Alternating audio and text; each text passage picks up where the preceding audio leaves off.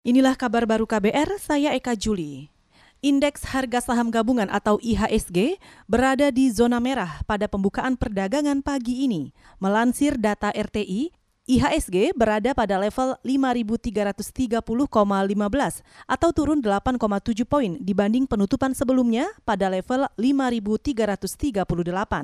Sebanyak 119 saham melaju di zona hijau dan 164 saham di zona merah, sedangkan 174 saham lainnya stagnan. Sementara nilai tukar rupiah menguat 1,09 persen terhadap dolar Amerika Serikat menjadi 14.632 rupiah per dolar Amerika.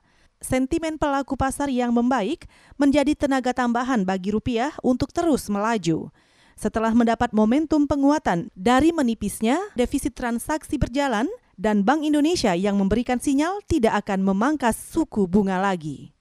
Kita ke informasi lain. Indonesia dan Singapura berencana membuka akses perjalanan bisnis.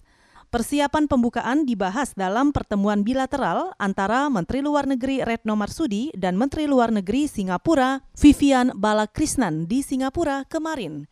Kedua menteri luar negeri itu sepakat memulai pembahasan mengenai Travel Corridor Arrangement atau TCA dengan pertukaran konsep yang dimiliki masing-masing negara. Keduanya juga sepakat menugaskan tim masing-masing untuk memulai negosiasi.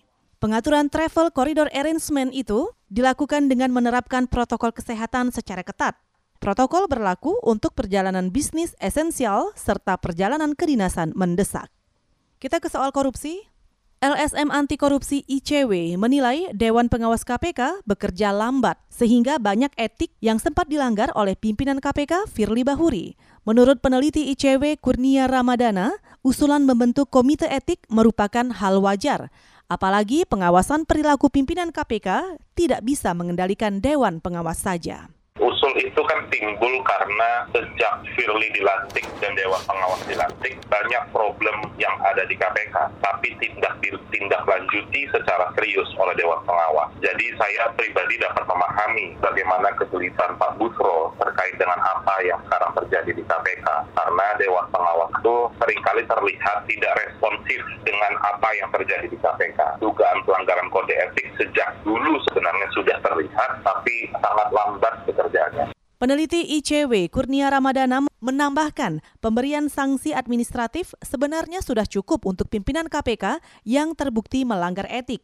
Kurnia juga meragukan Dewan Pengawas bakal merekomendasikan sanksi pemberhentian seandainya Ketua KPK Firly Bahuri terbukti melanggar etik berat.